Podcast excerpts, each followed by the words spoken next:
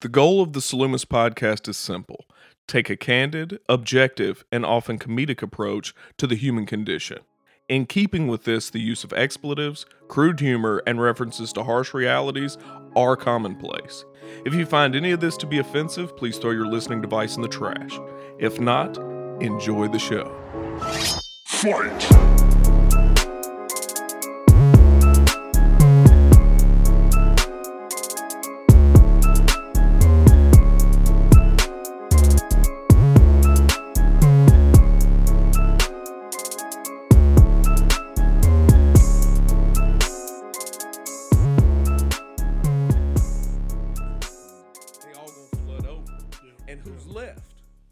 Ones that are, have a less predatory disposition, a more sedentary disposition.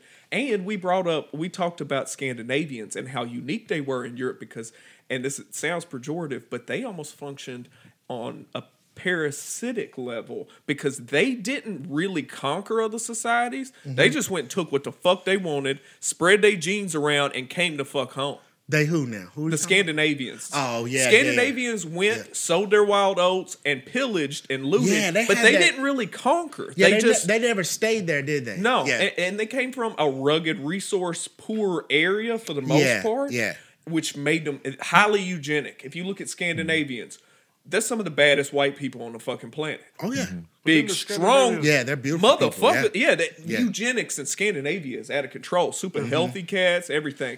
So what they did again, they let other societies do the work, and they were just bad motherfuckers that came in, took what they wanted, and left. They didn't conquer. Yeah. they were parasitic. And to this day, Is like the people Vikings celebrate, Yeah. Yeah, uh, I got you. Yeah. yeah. what's that dope city? Osha or Ola, something with the O. It's dope city over there. Oslo? Oslo. Norway, I yeah. want, I want to go there. When they talk about that today, my understanding is a large part of that part of the world.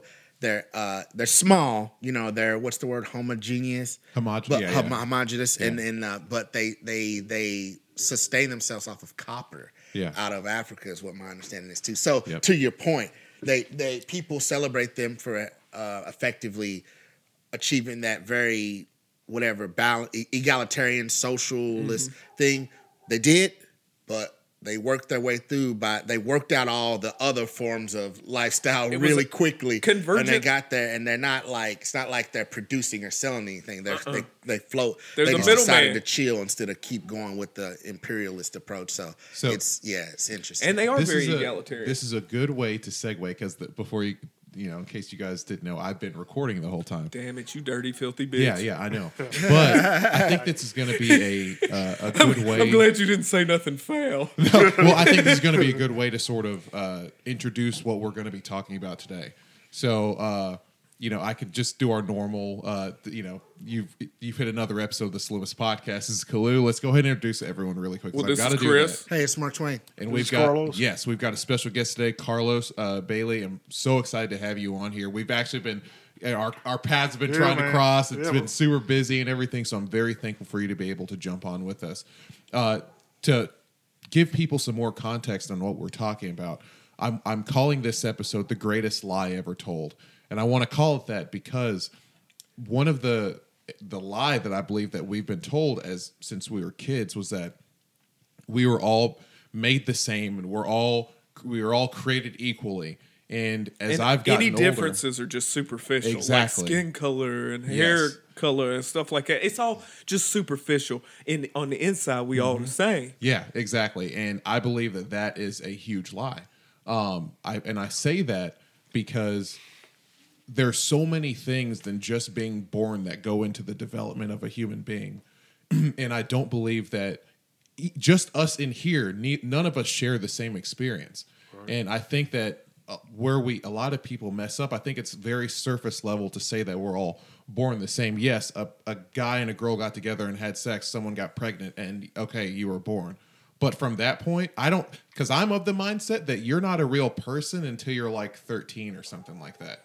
I just don't think Kalu you're wrong. believes in real late term abortions. Oh, I've told you before. I've said it. I've said it a thousand times. Yeah, Damn. Thir- So thir- you better make it to 13 or it's your ass. yeah, yeah. I've, I I've, I've kids joked. haven't been 13. Yeah, I've, I've joked around about having like 47th trimester abortions. I'm just like, uh, they gotta go. But uh, I'd like to hear more about that. no, no, not the abortions. The, your idea that you're not a person and all that. Like, Yeah, to I what just- degree? I wonder. I think that uh, you're still there's still so much of the world that you have yet to understand. You're still un- living under your parents' influence. Empathy hasn't really empathy set in. hasn't set in, and I think Okay. that in the age of the internet and stuff, there's all the the teachers are now at your fingertips at a much earlier age. It's no longer you learn things from school and all this other stuff. I think that anymore, a lot of kids are learning about things like empathy when you see uh, uh, Instagram accounts like the the Dodo or all these other um, like Humans of New York, all these other accounts that show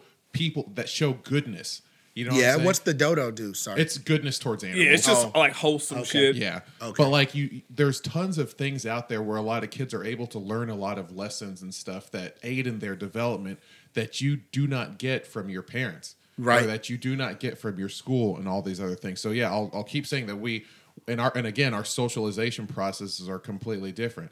And with respect And to we really don't even know the impact of that yet. Like Yeah, we're not still- we're not going to Yes, see the, what I was the gonna say, yeah. impact of the information age for yeah, a, and decade I'm or certain two. that there are some. years. Yeah. there are some. Um, I don't know if biological is the right word, but there are some parts of our makeup, our personalities that that just don't happen without time. And I'm curious to see which one of those we're going to learn is a, a, sh- a sure thing uh, through the fact that now we get more information at a younger age. Mm-hmm. And because, like, for instance, you know, when you get like 24 25 years old, I was told this by all the men around me, but it just didn't hit me until it hit me. There will come a time where you do not want 24 inch rims, you want a really comfortable chair. Yep. No one can explain it. Mm-hmm. You just have to Yeah. go through it. Like something happens in your biology as a man, you'll be like, man, I want that nice hammer drill instead of Yep. like a fly coat. So True there's that man. too. Yeah, it is And- true. Uh, Pragmacy sets in. yeah, yeah, and that I don't know. That's just a time, house. right? There's no way you can you drill that sort of whatever you call that thing into a ten year old. Yeah. So there's got to be there's a few things that are whatever you call it, biological and time based. And you Yeah. know, I'd I'd love to graphically chart that one day with, Sure. with you guys. You know, th- what happens at this age? Because I got my theories too. I got a, a thing, a double digits theory. I, I has to do with men and their fathers. You know, Yeah. you you've got up till double digits to get some certain things into him, and that's it. Mm-hmm. If you don't have a man around you, you you're lost on that. And then you know the Catholic Church says seven years old. Different people have different. So I know there's a truth to that stuff. Sure. but it'd be Yeah. it'd be cool to have it visually represented. is. It, it is, and I think it, it- just to be in disagreement, I grew up with like a single mother, you know. But I had like an uncle and I had like Yeah. cousins that you knew about that, Yeah. kind of like brothers and Yeah. stuff. Yeah. So some of the stuff that I had to learn, Bowling Green doesn't have streets, but we, um, if there was any streets, I grew up on that and stuff Yeah, with my too. cousins and stuff. Yeah. I saw like the drugs, I saw like Oh, the yeah. abuse and all of that stuff and whatnot. Uh-huh. But the thing about it is, um, even at ten, I knew that I wanted more. Uh-huh. Yeah. So I knew that I wanted more because I, I saw like my uncle beating my aunt, and I was like, That's right. I'm not gonna be that and stuff. Mm-hmm. So, I think it is and it's not, and I'm gonna tell you the reason why. Mm-hmm. Because I was like, I'm gonna be opposite of my father, and I'm not gonna be Sure. like some of the male role models that I had. Sure. My daughters are like goal driven. They're they're goal driven like Mm-hmm. since they're young. I got a one to be 20 years old in January. I have one to be 16 next year. Mm-hmm. I have a 12 year old, and I have a one to be 10 next month. And all of them are like goal driven. My daughter, uh, she saw well. It's a long story, which I can go into, but she saw like my sister in law, and I I don't want to mention her names, but her paramour is a is a famous singer and stuff, and his daughter's our niece. Uh, but when she was younger, she was like, you know what? I want to do that. I want to own a house. She was like, I see that because I bred all of that stuff into her, man. When she was little, we'll go down to like Barnes and Noble and read and because it's mm-hmm. like Disney for me and stuff. Uh-huh. So I do agree with you. Like there's certain things that a dad can mm-hmm. push in there. Mm-hmm. But I think that sometimes it's just like the culture that you got to figure that shit out. For I think yourself. you're absolutely and right. I'll sprinkle just the tiniest little bit of seasoning on it, and and say that DNA, like we talk about the reciprocity between socialization and genetics, and that's really what the manifestation of human behavior is: is th- Right. those two intersecting. But we oftentimes forget that DNA isn't a static entity. And that's been a relatively new development in the scientific community how plastic DNA is within the individual and how Oh, yeah. it can change based upon trauma, environmental influences, Oh, and all of that kind of shit too. So really we're working with and, and I was talking to Carlos before we even started any of this, something that's incredibly messy and very difficult to generalize about. Like there's always going to be a lot of exceptions to the rule.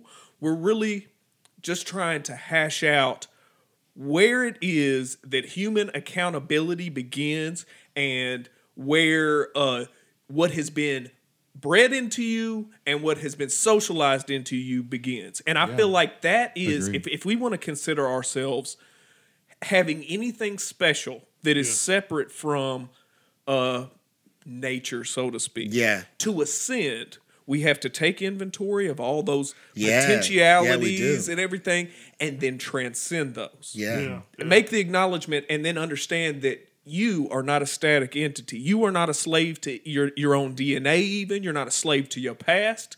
But you have to acknowledge both things. That's right. Not just yeah, one. that's true. That's right, Yeah, man. That's very true. And I think one of the things that is a hindrance to that transcendence, again, is the notion that we're all the same. Oh yeah, it's Yeah, it, it, it's to keep Yeah. us passive. We're not, Yeah. man. We you are know, if you think absolutely about it, I love boxing. And I Mm-hmm. think that me and you talked before the last time I was here about boxing and stuff. Mm-hmm. If we're all the same, why do you got a welterweight? Why do you got a middleweight? Yeah. Why do you got a heavyweight? Why do you got a super heavyweight and stuff? Yep. If they're Mm-hmm. all the same, then you know what? Somebody that's a welterweight can basically Can go to the super yeah. heavyweight Yeah. and basically but he can't because either his his his weight, his size, his reach, all those things come into play and stuff whatnot. Well, and the cradle of civilization, Africa. There's more genetic diversity in Africa, it's my understanding, than pretty much anywhere else on the fucking planet. Like, I think you're right though. yeah, A- Africa is super diverse genetically, right? Mm-hmm. Um, I I was at one point an anthropology major, and I forget Nice. what what the paper was, but it talked about this uh, ongoing study regarding uh, muscle mass, consistency of muscle mass, fast twitch muscle mass versus slow twitch muscle mass, and correlations regarding race, ethnicity, uh, locality, that kind of stuff. And they found that on the planet, you know where what place on the planet has uh, a population with the highest amount of fast twitch muscle mass? Where's it it? West Africa, Really? Nigeria, Senegal, mm-hmm. Liberia. Mm-hmm. Fast twitch muscle mass. Yeah. What kind of individuals come from that area? Big bad motherfuckers. They play lutte. You know what's like wrestling mm-hmm. boxing combo in Senegal? Yeah, I- yeah. They are bad motherfuckers. Yeah. Where is where would you imagine the greatest uh, percentage of individuals with the highest amount of slow twitch muscle mass is? Where, It's probably in wherever that Africa, guy, too. wherever that. Oh, is it? It's in Yeah, man. Africa Oh, dope. Is it really? Yeah. Huh. East That- Africa. Yeah. The other side of Africa. Dope. You know, your your Ethiopians, um, uh, what is it, S- Somalia, slow twitch muscle mass. And the individuals again are genetically reflective of that. They they are energy efficient. Gotcha. Cats from Senegal, Nigeria, that area, uh, are not as energy efficient, but I think that it, it's a more resource rich area as Yeah. far as the environment is fucking concerned. So I think that that, that very much underscores, Absolutely. even within the continent of Africa, which I'm sure a lot of Americans generalize about, that Right. Africa's Yeah. just full of black people. I mean, really, think Yeah, about it. yeah, Motherfuckers yeah. is just like, ah, you know, Yeah. it's just, you're African? All right. But there's a gulf of difference between an individual from Senegal Yeah. and somebody from Egypt or One- somebody from. one uh, perhaps more crass or cr- uh, crude example I, I would tell some of my uh, friends in college about is that that I think they don't observe um, from their perspective. If you're not, I guess, from African or African American background, is we we have within us every phenotypical potentiality too. Like a black family can look like a bag of mixed peanuts. To not not to say it. Gr- Like not to say it crudely, but like, and I think white Yeah, people don't blue know it, like, eyes you can show up. Yeah, yeah, Yeah. you can Blonde have hair can 10 show up. kids and they can be look like, oh, you look like your very, very light skinned grandma. But they have the same mom and dad, you know, and that's something that you you cannot get between the potentiality is there, the likelihood's very, very low, but you cannot get that between uh, two people that were say Irish and they had 12 kids. Those none of those kids, no matter how much they vary and phenotypically, they will never ever look like you. They won't go. You can't get darker. Yeah. It does happen. It's, it's said like people have twins or something, and one of them was completely melanated, another kid was redhead. It, that's how genetics work. It's there. It's just the amount of possibility is much much lower the further away you get from the uh, the African genome. It's some, there's more and the there. next and the next closest, it's my understanding, is like China proper. Like mm-hmm. the the uh-huh. Chinese that that land expanse Yeah. is next as far as genetic variance is involved. Yeah. And again, as Americans, we tend to everybody in this motherfucking room, you know, we don't draw strong distinctions between somebody that's like, you know, I, culturally speaks Mandarin versus somebody that speaks some other type of dialect True, in man. China, Yeah. Yeah, and and they can be separated by a vast expanse, hundreds and hundreds, Yeah. if not thousands of miles. Different tribes, different subsets, Yep. different ethnic groups. Mm-hmm. It's it's a thriving, diverse environment, but we call it China here in the mm-hmm. United States. Yeah, and we all- make a it's all China, caricature. yeah. We we make a caricature of a dude that's about my height with dark hair and squinty eyes. Yeah. That's that's the generalization that's made here. And again, I think that very much underscores the deliberate bid in the United States to gloss over that that there is such enormous variation between all Mm-hmm. of us. We, mm-hmm. man, we do that like even in Guatemala because it's like they got like Acateco, they got mm. Quiche, you know, and then they were like, "Oh, you speak Spanish." Yep. Oh yeah. it's the Yeah. truth, man. Yeah. But I'm like, no, they're tribal, brother. There's mm-hmm. like a bunch of them in there. But going to like your question, I, you know, the greatest lie ever told. Mm-hmm. I think you're asking about mostly Christianity. When I listen to like Sure. you hearing it, and, and I, I, I'm, I shouldn't open up the, the can of Yeah, worms. absolutely open up the Yeah, can go of ahead. worms. Cool, I, I say that We'll like- do the dirty work if you want to. If you want to open up the can, we'll No, say. no, Just no. sit back I- like the, the yeah, we'll thing say with, the hostile shit. yeah, the, the- yeah. it's it's hard for me at least to to call Christianity or whatever you- a lie because I'm not concerned whether it is or isn't. Oh no, not not the lie, but I'm talking about like the lie is making everybody equal. Was it like Oh, that I- religion? I- I wonder in a sense that- they're basically saying that you know, even though that you're taller, you know what I'm saying, and I'm shorter, Mm-hmm. Yeah. but we're you're going to be stronger than me just because Yeah. Mm-hmm. you know the nature of your height and stuff. That you're, you know, we're equal. You know what I'm saying?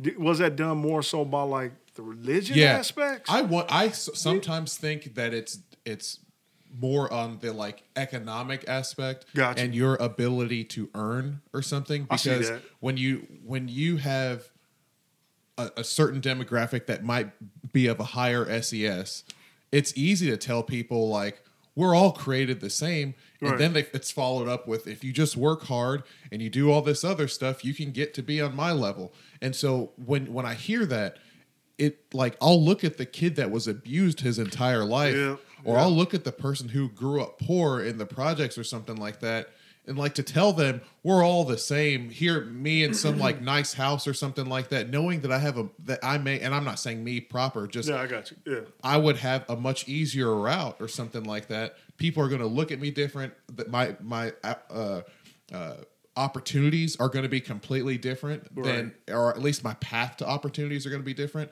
And this whole idea of like having equity of outcome or something like that, it's not it's not the same. And so to tell someone that. I would tell someone that if I was just trying to control them. Yeah, If and, was and just there we to go. Keep them pacified or something like that. Well, and think about slavery. Think about how, like, the dynamic with those that were in the house versus those that were living out in, in shacks and shit mm-hmm. and working Right, in the field. And there were deliberate, deliberate psychological bids where there was an understanding that I'm not white. I'm I'm still a slave, mm-hmm. but I'm different than The one these out in the cats that are outside. Yeah, Gotcha. and that and that kind of fostered loyalty to the That's slave what owner. it makes people That's feel what- like they're loyal. that's what they do here. Yeah. Now, if you got your little piece of heaven and you say, I've worked hard for this and I deserve this and I've worked hard for this, the implication is, from the American dream standpoint, that if you don't have what I have, it's because you didn't work as hard as I did. yeah. So when you Gotcha. yeah, so when you go around telling people shit like, "Oh, we're all equal," and it- you know, it, it- this is the land of opportunity. The onus for failure is immediately on the citizen. Mm-hmm. It's on the individual. And think about it: the who, if you reverse engineer all of this, you can walk it back to who stands to benefit from Yeah, permeating exactly. this type of thought. Exactly, and you, and and even in the instances where you can imagine or, or you can remember having heard that or having had that said to you, it is never said to you by someone that's experiencing what you are. And That's absolutely not. Never said Yeah, it's, come on, pull yourself up by your bootstraps. No one ever Even though you, they ain't no Even though they got generational wealth and be Yes. like, my There you dad had a farm and I do this had a farm. exercise Yeah. Yeah. with everyone I have to work with because you have to. Maybe you don't have to. It's just perhaps just poor skills on my part. But when I have a boss that's, I have to do that exercise eventually, and it, you can we can never go more than three generations before I can make it really clear to them how it's not actually what what you think because we will be talking about promotions and that kind of thing. And with my my, my current uh, manager, I, I it was the same thing. I just one, two, three, and it was Ellis Island and his people getting free land in Middle America. Just like he's his, I think But dude's know- still alive. His, his, his grandmother's still still alive. Jeez. But, they, but Yeah. they, they couldn't even do that to like like for like Africans because it's almost like Mm-hmm. Like what we said earlier, Chris. Slavery it may have ended, but it changed. They rebranded it. So they they changed, rebranded you know what I'm slavery. saying? And, uh, So because you're a lawyer, it- please explain to us the legal terminology of emancipation. Because it's not the I have same to look thing that up, as because I don't wanna get it freedom, wrong. though. Do you No. know what I'm saying? And everybody wasn't emancipated on the same day, man. Uh-uh. There was Ah. not. Like in Kentucky, I don't think that they gave any type of emancipation You- because we were neutral. Right, and motherfuckers did Ah. not go door to door being like, "Okay, give them up, let them, let them out." And, and, and then beyond that, we're dealing with human beings here. Some of them cats still, With slaves. yeah, they Mm-hmm. was, and they evolved in a way, in a way, by their own volition. In a way, again, you, you can be a, mi- a a victim of mind control. Yeah. You, Yeah. Now there there was a lot of variation amongst slave owners too. Yeah. There were motherfuckers that was super brutal, and then there was ones that, again, you still a fucking slave, and I'm not trying to sugarcoat shit. Yeah. But there had to be cats out there that treated their slaves with some semblance of humanity, right? And on top of that, if uh, after they abolished slavery, they made laws such as vagrancy and stuff like that. If you didn't have a Mm-hmm. job, you were going to go to jail for not having a job. And if you weren't hiring black people, then what's the first place you're going to go? It's so to 13th job. Amendment. Yes. And it doesn't protect you in jail or yeah, prison. exactly. You're back a slave. You're become a slave again. Again. So, but this time it's just a different term. Right. It's just a uh, Well, my, whatever you my want call it. understanding is that the uh, the first federal prisons were within, I think, months of After slavery. yeah uh, of the end of plantations and stuff yeah like that. yeah. Yeah, that that makes a lot of motherfucking sense, man. Well, check this out. So, and this is funny because this is just what I was talking about. It says if a child is born disabled or grows up in a poor, abusive, or criminal home, they do not have the same chance of success as a child born of uh, born healthy to a high income, loving family that lives in a nice neighborhood. The former will start school approximately 1.5 years behind other students, and by third grade, they will be three years behind their peers educationally. And it says apparently it says, it says these are the facts. I don't know where the facts are coming from, but it says in this situation, most children will never be able to catch up to this and will sub- subsequently subsequently affect the rest of their lives. Would you say if that's true? It depends, man. And I'll tell you the reason why is because if you got more money, you got more exposure. Sure. So I forget who it was that was talking about it, but like if you get to see the world and you Mm-hmm. get to see like how things operate, you know what I'm saying? You give them an education that way and stuff. But sometimes it can be outliers. Yeah. It can be, and I don't want to say that because the, the mother invention basically sometimes is that you have that need to succeed. Mm-hmm. So there's a lot of cats that came out of the hood that succeeded because they had that need to succeed and stuff as Yeah. well. But uh, the outliers, it just depends. I'll tell you that. Yeah. But for the most uh, reality, yes. Yeah. Because if a kid gets in trouble for whatever reason when they're in a kid, and Mm-hmm. you know this because you worked in the system, now they're branded. Even Yeah. Mm-hmm. though this kid could have just had one more chance and stuff, the same kid who has money or access to money Mm-hmm. could have done the same exact thing. and it's getting swept under the fucking rug Yeah. because we Yeah. don't want to ruin that kid's future. future. Yeah, So what you did, you ruined this young man Mm-hmm. Who possibly could have been just as smart or more intelligent than the other young man. But because this young man has now a bad history of being a bad apple, mm-hmm. even though they did the same damn thing, Mm-hmm. Yeah. this kid got everything you know taken away. Yeah. You know, they, they got mm-hmm. rid of whatever the crime there or whatever he may have done, mm-hmm. or he may not be a bad apple. He comes from a good family. Yeah, It's the yeah, first thing that you'll see and stuff. So he goes on to college. The other kid be like, I want to go to college, but I can't get there. You know what I'm saying? Sure. Because it's so expensive today. Yes. I don't want to have that that uh, um, uh, I can't think of it right now. You, you know the, the the loans Yeah, yeah, that yeah. I have to pay back loans, and yeah, stuff yeah. because they don't push co- uh, trade schools. They push college. They push college. in yeah. which they should be teaching. You can go to trade school. Sure. Then later on, if you got it, go to college. and Yeah. stuff. Well, So and- I want to I want to ask one thing though. Go ahead. Because you, you know, obviously you, you're you're a lawyer. Your path to success, if if what I'm saying is true, that we're we all develop differently. Oh. Um, your path to success. Would you say that the skills that you use to get to where you are are skills that may not be the same that someone else who grew up in a wealthy family or well-to-do or anything like that? Absolutely, brother. And I'll tell you the reason why. I have a white brother and sister, Mm-hmm. but I didn't meet them until I was 21 years old. And I have an African American sister. Yeah. But I grew up very close with Nino by the projects. I went to the Yeah. Mm-hmm. old Parker Bennett school and stuff and whatnot. We had to walk to school and everything else. My mother worked all the time. I remember being nine years old Yeah. Mm-hmm. and she's working. Uh, and me and my sister, she's only two years older than I am, and um, we're scared. Yeah. You know, because we know that she's working. She was working at the Holley plant at the time. Uh, then when we stay with my aunts and uncles, I've seen like drugs and everything else. But one thing my mother always told me, Hmm. She always told me, "You're gonna do something. You're gonna be something." And even before I met my father, you know, he was a wide receiver at. Uh, well, I'm I'm short because of my Yeah. mom's people, but my dad is like six foot tall. Yeah. My mom's four foot nine, and Yeah. I'm in between that. Yeah, man. yeah. So, um, but she always said, "You're gonna be something. You're gonna do this. You're gonna do this." So I constantly heard that, and she was So like buy. a self-fulfilling prophecy kind of for you. I don't. I think it, it, it. I constantly heard it, but I also she would have. She would buy those old school green and white encyclopedias. Mm-hmm. So me and my sister, we would just sit back and just kind of read them, man. Yeah, yeah. Not But- realizing what she was doing. But would you say that some of the stuff that you learned being around drug use, being around crime, being around all that kind of stuff, do you think that that helped, that aided in your ability to make it where you are now? Because what I'm trying to make the connection is someone who grew up in a completely different or much higher SES couldn't be put in your same situation and have the same outcome as you have. Well, it's like arriving. It's like arriving to war. Mm-hmm. Okay, Yeah. you can be the same rank as somebody else, and hypothetically, like you got somebody that's Tyler Young's rank Yeah. that don't do the homework. Right. You Yeah. know what I'm saying? Yeah. You show up to combat. You're both a private or or, or whatever, but one of y'all went through the shit Yeah. On your own, you know, by your own mm-hmm. accord, or you were raised to do shit like that, or whatever. The other one does not. There will be a deficit regarding.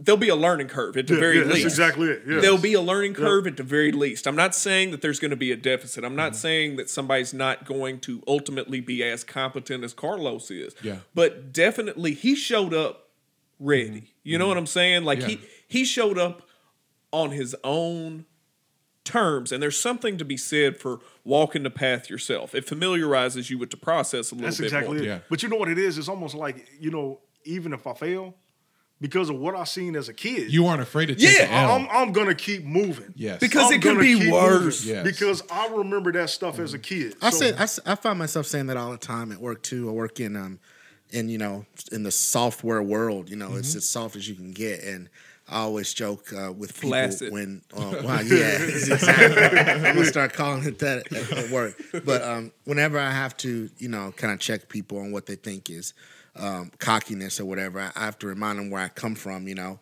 and at, at best my people raised me on concrete manufacturing factory work you know that's what we're raised on around here Yeah. Yeah. you're either Yeah. restaurant building or like that because the there's not a lot of range of professionalism Sure. in in Bowling Green right you where you're gonna be at the hospital maybe you know there's Yeah. not a lot here Yeah. so um it's not it's beneath me to sweat this shit you know what I mean? I can't. I Yeah, can't be yeah. tripping over no server And- and or Exactly, some or yeah. some computer that we can just reboot and go over and over. It's Mm-hmm. not gonna give me coronary disease after 20 years to just sit here and do literally soft Yes. soft work. And so I approach it with that level of confidence and and I'm happy and privileged to be doing it because the people that got me there, Mm-hmm. you know, they did, didn't have that fortunate Yeah. Well, it- that's exactly it, Nate. It's almost know, like because yeah. you're you're showing respect for the ones that came before Absol- you. absolutely. Yeah, I'm a complete product. Matter of product fact, I, I that. think I know you from the past. Did you work at Afni years ago? Yeah. hmm We worked together, brother. Okay, that's that, that's, Ah, that's yeah, awesome. man. Yeah, Back yeah, in yeah. 2001. Yeah, yeah,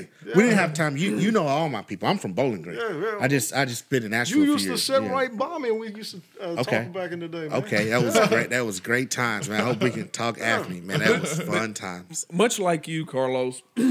I mean, I grew up with a single mother, Yep. uh, pretty much white. You know, she's Yeah. a, a Probst, and then she's got Job in her. Which my family has been pretty good about documenting family history. Nice. But the Kilborn side has always taken pride in being off-white. Gotcha. Yeah. That's all right. For the sake of the conversation, we'll call it off white because we received a lot of the benefits of passing. And let me let let's not sugarcoat any shit here. There were plenty of folks that it's not as though they were ashamed to be of, you know, indigenous or African descent. yeah. But if you can pass, why the fuck not? You know what I'm I saying? got you. Yeah. Yeah. However, and that's in modernity. The Kilborns, like in the past hundred years. Now, if we go back to the Melungeons, the Melungeons were a isolated population of individuals that were mostly descendants of uh, free Melungeons or free free mulattoes at the time. Like you know the the Virginia law, where if you were born of a white woman or a freed uh, mulatto woman, then you were born free. If you were born of an enslaved I didn't know that. black man. woman or enslaved mulatto woman, then you became a slave. Oh wow. Uh, that was realistically what it was. So whenever you had these free folks that weren't going to assimilate into white society, but at the same time are not going to be subjugated, there a lot of them were dirty secrets mm. that Yeah, that yeah. the white slave owner had, and it you know he didn't hate them. These motherfuckers eventually converged and, and started their own communities all through Appalachia and the Tennessee Valley area. Then you had all these people that kind of lived on the fringe of society. You had them trading with indigenous folks. You had them trading with white immigrants that the the whites that were already there didn't quite accept yet, like fur traders from, you know, it, we'll say Portugal, or Italy, or somewhere that fringe, Right. But they accepted fucking everybody, right? Got you. I got you. But Yeah. they lived in these communities that were in isolated areas and were known for violence. There was a reason why they weren't tampered with. They were considered free men of color by the census back then. Um, so you have this duality of collectivism, community, and the potentiality for violence that's existing alongside a subjugated group that's enslaved and a power group that is doing the enslaving. And after several generations, again, Melungeons are a specific, I mean, it's a triracial isolate group. It's a specific fucking thing. It's different than like white people that have like a black ancestor. Mm-hmm. When you have Yeah. multiple people of mixed descent sharing genetics over generations, it's a different creature than just having a black great grandmother. You know, it, it, it affects Yeah, you yeah, differently yeah. genetically. So, again, this is me trying to probably romanticize my own existence, but I grew up with a single mother. I grew up Jehovah's Witness, and I was very, very deprived and alone when it came to stimulation and exposure. I wasn't really, yeah. I wasn't encouraged to be anything other than be a good little Jehovah's Witness. And somehow, you know, I'm a decently well respected, you know, civil servant in the community. I have been for closing in on a decade or whatever. But I think, you know, being in that environment, you know, I used to pray to Jehovah. Like, man, Yeah, this yeah. sucks. I don't get no Christmas. I don't get to hang out with nobody. Unanswered every time. You know what I'm saying? yeah. and you're little. You're a little bitty kid and you're super isolated. So there was forced introspection that mm. occurred. Like developmentally, we talk about like you're not a person until a certain age, which it, which can be true. If we're talking about an overarching theme where this entire generation is uh, consuming nothing but media constantly, there might be some trends to go along with it, but the forced introspection that came along with being in that environment, I feel like it it forced me you know you feel sorry for yourself. It's like the stages of grief. Mm-hmm. Yeah, like yeah. you you feel sorry for yourself. You get angry at a certain point. You resent motherfuckers at a certain point. Then you reach acceptance when you reach acceptance that's when you ascend and i feel like that growing up in that environment and then possibly being a descendant of mixed race violent hill people survivors hill people unruly motherfuckers made me naturally gravitate towards a field serving other human beings because I know what it's yeah. like to fucking hurt. I know what it's like to be deprived. yeah. Yeah. Wow. So It's an empathy thing, man. Right. Yeah. And, and then also on top of that, you think about this collectivistic, we got to save them. We got to accept them. We got to take care That's of so our people. man. That tribal Yeah. shit. That's I, so I feel it inside of me. And, and me and Tyler call well, it, you've discussed it as well the savior complex. Yeah, if I'm yeah. playing devil's advocate with myself, because I'm not some noble motherfucker. I mean, I'm, I'm ratchet as fuck sometimes as well. However, there is a net positive impact to some of the shit that I do, whether it's based in megalomania or not. You know, but that savior complex, I feel it hardwired into my fucking into my blood, and it's not like my mom was like, "You're gonna grow up and help people." She wanted me to worship Jehovah and go out in field Yeah, service. Okay, with that in mind, do you think that something like that explains why black people are so good about like taking care of each other's families? Like if if one if one is on the come Hell up, yes. then they'll then it's like it's almost like in their blood. It's just, okay. I'm supposed to go yeah, and help your. uh, yeah, and you we have examples too, man. Sorry, were you No, no, no. done saying? Well, no. The, the next thing I was going to say is that I see it in in a lot more, uh, truthfully, just a lot more white families where there's one there's one sibling that might might be making just hella guap. You know what I'm saying? And then the next sibling is poor, living on the street. And they'll be like, they'll be like, yeah, it's my fucking stupid. Yeah, brother they will. They'd be like, "Man, I'm broke. sorry for all Broke of this. fucking loser." I made all these mistakes first raising you, and I'm sorry." in middle school and high school. When you Yeah. come from where we come from, Dishman, Elsie Carey, Parker, Parker Bennett, Bennett. you come from there. You with other poor white people. When you Yeah. got to middle school, I'd never seen well off, beautiful. Yeah. White girls, and it was they were everywhere. Yeah. and it was That's like it's actually crazy. true. It's- it's- check it out. Check it out. like, check it out, though. hey, we but all it's, it's actually true. it's, a, it's a shame how small a town and how much that was. But what was cool about it was like, dog, I met, I have friends with some of them I could name right now. People out there from Bowman would fall out. Yeah. I, I don't want to exaggerate and say they were twins, but I swear I know a brother and sister that were were went both different ways in the divorce of their Yeah. parents. We didn't know they were brother and sisters to damn near graduation. It was you like one day we just kind of, Oh, I'm wow. like, to your point of how they respond to that differently, Yeah. and we want to explore if that has anything to do with the predilections that we're Yes. talking about genetically and culturally. Yes, and the, the next phase I was going to go Yeah. to with how they are is is when when we were talking about like the no uh, um like Cronus complex like Yes. like the like Yes. everything happening in the when it was when it was like man versus man man versus nature that's what the thing Yes, was that's in, the, right. in the in the European nations like hun- thousands of years ago Yeah, you, yeah. you almost tap into that where it's like if your sibling is not if they're not capable enough you have to leave them Yep, They're like dead- that's not dead what weight. Edwin, Eat them because- Edwin Nichols' Yeah, yeah. um, axiologies. He's kind of Mm-hmm. borrowing one of um, one of Nietzsche's terms, and Nietzsche borrowed it from the uh, Eastern people with the monoliths. But Mm-hmm.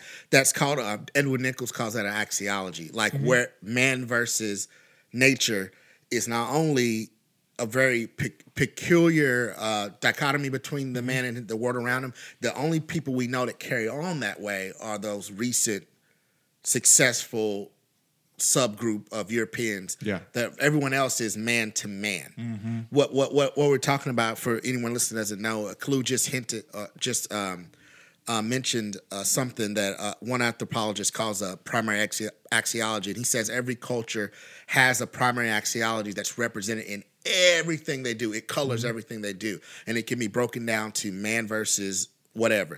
So, me in, in Africa, for instance, and most other melanated cultures, man to man, everything we do is trying to enhance our mm. relation to the other human being. and it was because there was a vast availability of resources That's right. So they could spend their time focusing on that. Yes. The European didn't have time to that. His axiology, he, the said. Europeans did not have time for that. So their primary axiology was man versus nature. Yes. How do I conquer and control the environment? Because the environment appears to be accosting me. Mm-hmm. It seems like if you set still in Ice Age Europe, you're you're not gonna make it. And EQ Yeah. is a liability. Higher Yes. degrees of Yes. EQ Yeah. are a Yeah. liability. Higher And- degrees of yeah. IQ, and embell- advantageous. yeah, uh, embellishing a little bit more on what you said about how black people Take care- of Take themselves. of- Like I was walking with a friend out to, in- to their detriment in many cases Oh, sh- that's Oh, right. Yeah. That's the other interesting Yes. part too. That Yeah. I don't know what scope of conversation that would be, Yeah. but um, coming full circle and describing how there's uh, ups and da- pros and cons to Yes. all of it. It's all just a big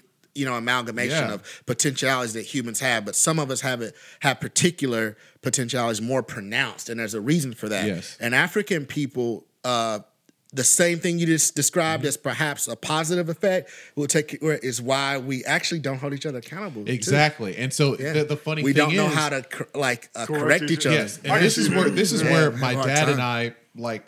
Conver- Yeah. Like this is where we branch Diverge. off from what yeah diverge from one another Yeah. is because when my dad like it's it's just his thing when he gets if there when he gets paid or if there's some kind of money the first thing he does is send it to Nigeria at at the cost of the house fucking falling apart or something like Yeah, that Yeah, man. you see what I'm saying? Because Yeah. at the at the end of the day, and and it took me, I mean, twenty something years. I asked him at, at age thirty one, Yeah. Dad, why is it that whenever like the house is Wow. the house is falling apart, there's all this shit that's wrong.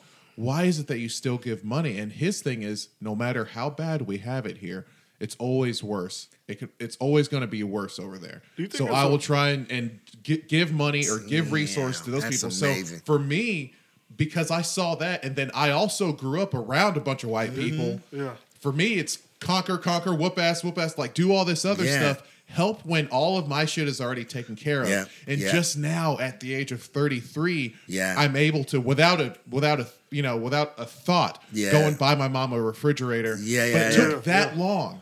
Yeah. You know what I'm saying? Any Yeah. other time, it would be like if I gave someone money, What, you got to what ends up back. happening is I I don't want to be the only one talking. Y'all, y'all, No, real no. quick. What ends up happening is to the point I made much much earlier. Time will do something to you as well. Yeah. I have Yeah. these young black ladies at work. Yeah. I'm so proud because you do not. They don't understand how I feel like an old man. I'm 38, but I'm like I'm not flirting with y'all. I'm I'm just being Uncle Mark, but y'all do not know how cool it is to have black females programming in here kicking butt. They are they're legit. They Yeah. write code. That mm-hmm. was unheard of. I've been programming since I was 16. Yeah. And I never thought I'd see that day. But you know, it's it's a mm-hmm. thing right now, that whole diversity thing. And, Yeah. getting- and we're and corporations are so stupid because they're European minded. They're learning, God, where were we, we were missing this creativity, we were missing this this perspective. And it that goes down. creativity But I always from- tell Ooh. them, I always tell them this. I'm getting on a tangent. I always tell them this. I'll come in and the way my vibe kind of puts them on edge because they think I can tell that they think is he a little too ratchet for us?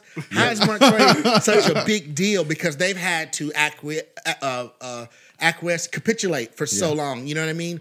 The, these young ladies act like And like, they see you like, behaving yeah. the way you do, and you're Right. like, they're Their like, own way, but "What? how did he do What it? did he do to Because get? what they haven't Yeah. learned yet, to the point you made, is you will run out of energy to not be yourself. Yeah. So when I come in there, yeah. I've already yourself. earned, I've outworked everybody. Mm-hmm. My Hey, boys can't Nate, fuck with me. let- let so me- I go ahead and be myself. Mm-hmm. And to your point of how you come back around to um, acquiescing that impulse that your dad has deeply in him, because it's deep in you too. Mm-hmm. It, a lot of it has to do with the fact that you'll run out of energy to fake the funk, man. It's hard. Let, let me ask you this, and I know uh, this may be off topic a little bit, but it's going to like what you're talking about. The Sure. coding. Because I definitely want my daughters to learn, uh, you know, the coding. I've been pushing Yes. that for years, Yeah. brother. Yes. But you know, so the hidden figures type thing. Yes. Mm-hmm. You know, it's almost like those African American women helped get like those, you know, Apollo 13 and Yeah. That's right. wrote a Yeah. lot of those those That's codes right. that got them to the moon and, and back. Or I don't know if we went to the moon, but Uh, oh, we went to the Yeah. moon. Don't even- We didn't- we didn't- oh, fuck you, Mark. Oh man, one whole side of the table over here. We went, I'm so glad Carlos said that. brother. Oh. oh, my I'm proud of our, the job they did in that Hollywood exactly. studio. God damn did a it, good job for the times and the technology they had. Man, I wish this was a hit job Oh, from the beginning. Y'all know each other the whole time. I know. Yeah, Y'all y'all been playing this shit from the since same Anthony. hood. Y'all messed up. We been the playing this hood, and since y'all didn't know it. I'm so glad. I wish they would run it back and do like what's it called? Remaster it. The moon landing stuff. God damn it, Remaster Mark. it. You stop this They right might as It's gonna well. be in 4K next Yeah. year. Oh, my They should- God. They should get the guys from um, Toy Story to help them do it. Pixar, Oh, wow. Pixar Hey. Studios. I'm Look, so I'm so triggered right now. I'll I take guess, but, but back to like the, the point I was saying is like those women, you know, it's almost like they killed a generation of people who could actually think. Going back to like Yeah. you know about the equality and everything else, is because they showed them that they didn't have to be ratchet, and it showed like who women who were at that time in a servitude type of environment. They were maids cleaning up and stuff. Mm-hmm. Was working for NASA. You, mm-hmm. you see what I'm saying? Mm-hmm. Then we would have a whole generation where we we would uh, I guess, teach our young women like just ratchetness. You know what I'm saying? Not showing these other role models saying these are the women that you can uh, aspire to. Because sometimes I think that when you see something, you can be it. Yeah. So when you don't see it, well, a lot of people until they saw Barack, there's like there's no way that a black man can be president. But mm-hmm. once they saw Barack be president, and I, and I put something about Daniel Cameron, I think you responded to mm-hmm. it, and I was like, man, I got to give him a you know congratulations because Sure. there's gonna be so many. Not that I aspire to his politics, Yeah. but there's so many people, not even just African Americans, but people of color. Mm-hmm. You know, once they see something, they be like, okay, he became the first AG. You Yeah. know, and he been he was elected statewide. Regardless of the uh, Miss Hampton, she was on Bevin's team. You know what I'm saying? Yeah, yeah. So sometimes to the hidden figures and everything Mm-hmm. else, when you see it, you can become that and accomplish it. and And and, the, and all just to, not to to have us divulge like too Sorry more, about that, much into that, but the the funny thing is there. that at the when I was at the barber shop, they were saying he's not Which black. one? Shake rag. It's fire though. I, Which it is. I tried to tell you, no, no, but no. who did you? Who Chris, Chris always cuts. my hair. Okay, yeah, Chris will hook Yeah, that yeah. shit up. And so they were saying in there, there were like, uh, people, couple people were like, he's not black. When we're talking about that AG, and I was like, I think he is, He but black. I'm gonna stay out of this one. I was like, what the Can- hell? let me throw something out there that I think often gets missed. I mean, enormously gets missed, and I think it's to the detriment to every brown, black, beige, red, yellow person in relation to their bid to appeal to the powers that be. Is the redneck motherfucking manifesto? Yep. Who? Mm-hmm. What role models do poor or working class whites have that are positive? Like I'm talking about like rednecks, like legit Yeah. rural redneck folks that because we were talking about the community that's involved with a lot of mel- melanistic folks mm-hmm. is a lot greater than the individualistic ideals that are presented to us not only here in the United States with this Eurocentric value system, but also it's much more individualistic throughout Europe as compared to Asia and Africa, anyways, right? But if you look at low SES whites, and I and I'll kind of preface this, I'll backpedal. I had a supervisor, uh, lightweight a mentor, exceptional individual, and I won't mention her name because she's very demure and she still works for the she works for the state now. Got you. Um, but she told she was like, and she'd been in the game for a minute, been a social worker for a long time.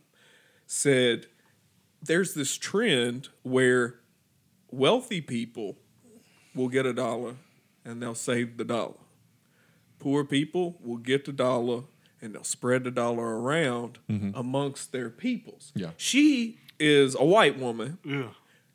from more of a, a rural kind of background as well. So her frame of reference was SES. Her frame of reference wasn't race. So I think a lot of times we shoot ourselves in the foot as far as needing allies from these low SES whites by generalizing as though they're not victims of this system well, as the, the well. thing, Absolutely. the thing for white and they have a lot of community as well. A lot Absolutely. of low SES whites do the same thing Well- that that minority communities. Well, they do. had a number done on them too. Yep. Not not as sophisticated as what was done on us. Mm-hmm. I don't have any better way of putting it, but uh, you have to remember most of quote unquote white people weren't white. They were just coming over here trying to figure it out like everyone else.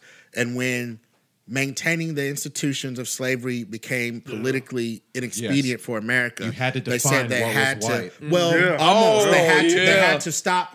You know, they couldn't do that. So being and be- white's relatively new. yeah, it's Yes. extremely But new. check it out. Yeah. They had to stop. That it's as, it's as, it's only as new as like just before Jim Crow and all that. Was it like 'Cause- 400? because they had to stop carrying on in that with that particular financial institution of enslavement. And so they said, "All right, what are we going to do with all of the the freed, highly skilled Africans that we have?" Well, they'll they'll win. We're switching over into industrialism from um, short term imperialism, just straight colony. We're switching over now. All right, we're gonna start producing and selling, and the world market won't have us because our our our GDP is people that are captives of war. That's the only reason why they said, okay, we can't carry on that way. So we stopped. But then that's when we opened up Ellis Island. We were like, mm-hmm. all right, we ain't gonna. They're gonna be more powerful than us. You know, what I mean, if, if left to our own after emancipation, African American people, we would we would have outraced it because we had all the skills. and community. We could, and, and we had, you know, physically were, and all been that stuff. But check it out, just when those people came over, they were very. This is something that my brother likes. I don't know why he enjoys this like anthropological perspective of people in Eastern Kentucky stuff. Very tribal, very. Some of them were Germanic. They were a lot like us, smaller mm-hmm. tribes, Yeah. European style tribes, but they were. You know, just as confusing trying to make German Ger- German people that ended up in Middle America, Yeah. all of them like that. It's just later on they got the status upgrade because it was politically expedient to keep from the Afri- the locomotion the African American communities had usurping all of the power structure. Uh, yep. Now, then after that, that didn't help them because mm-hmm. they didn't get to develop their new identity like we did. We started making it up. You could not Yeah. suppress that mm-hmm. that impulse in the creative African spirit, if you will. So we started. it. No, Making they didn't get a chance yeah. to do that. I'm almost there. What ends up happening is now that's what's what's boiling the pot. I think I'd love to hear Chris's perspective on this because white people see, damn, I know I got a head start that I didn't earn. I know I ain't. I'm, I'm just the same as this black person. Let me piggyback I know I'm just the same as this black person. But when they pull the rug after under me, I'm don't. I'm. It's all at the level of our sensibilities. White people, um, comedians and different speakers say it better than me, but they always had that one thing that I'm better than you, the black person. That's what that's what the Democratic uh, poli- politic body did when they put that number. At on least us. I'm not black. Yeah, at least I'm not black. you know what but happened? They, but if they were to like go back to square and they would have less identity than even us after everything we've been through. And that is that's just something no one can take that. And I think that's what they're hanging on, like the Trumpers. And And, they've stuff. been bamboozled And that's probably yeah, yeah, harder they've been than any of bamboozled us. too. Yeah. Well, see, it it started, man, like in the late 1500s, the 1619s and stuff, because at that time, going back to like your thing, you had the indentured servitudes, then you had people who would come over from slavery. Mm-hmm. But what they had to do was define them and basically tell them because they were they was escaping, and they was escaping because both of us was poor. So the Mm-hmm. Yeah, poor white person yeah. saw the African, he was like, man, you know, they worked side by side and they became friends. Then uh, one day, you know, when Willie Lynch letter and everything came out, you're better than him. I'm gonna make you the overseer than him.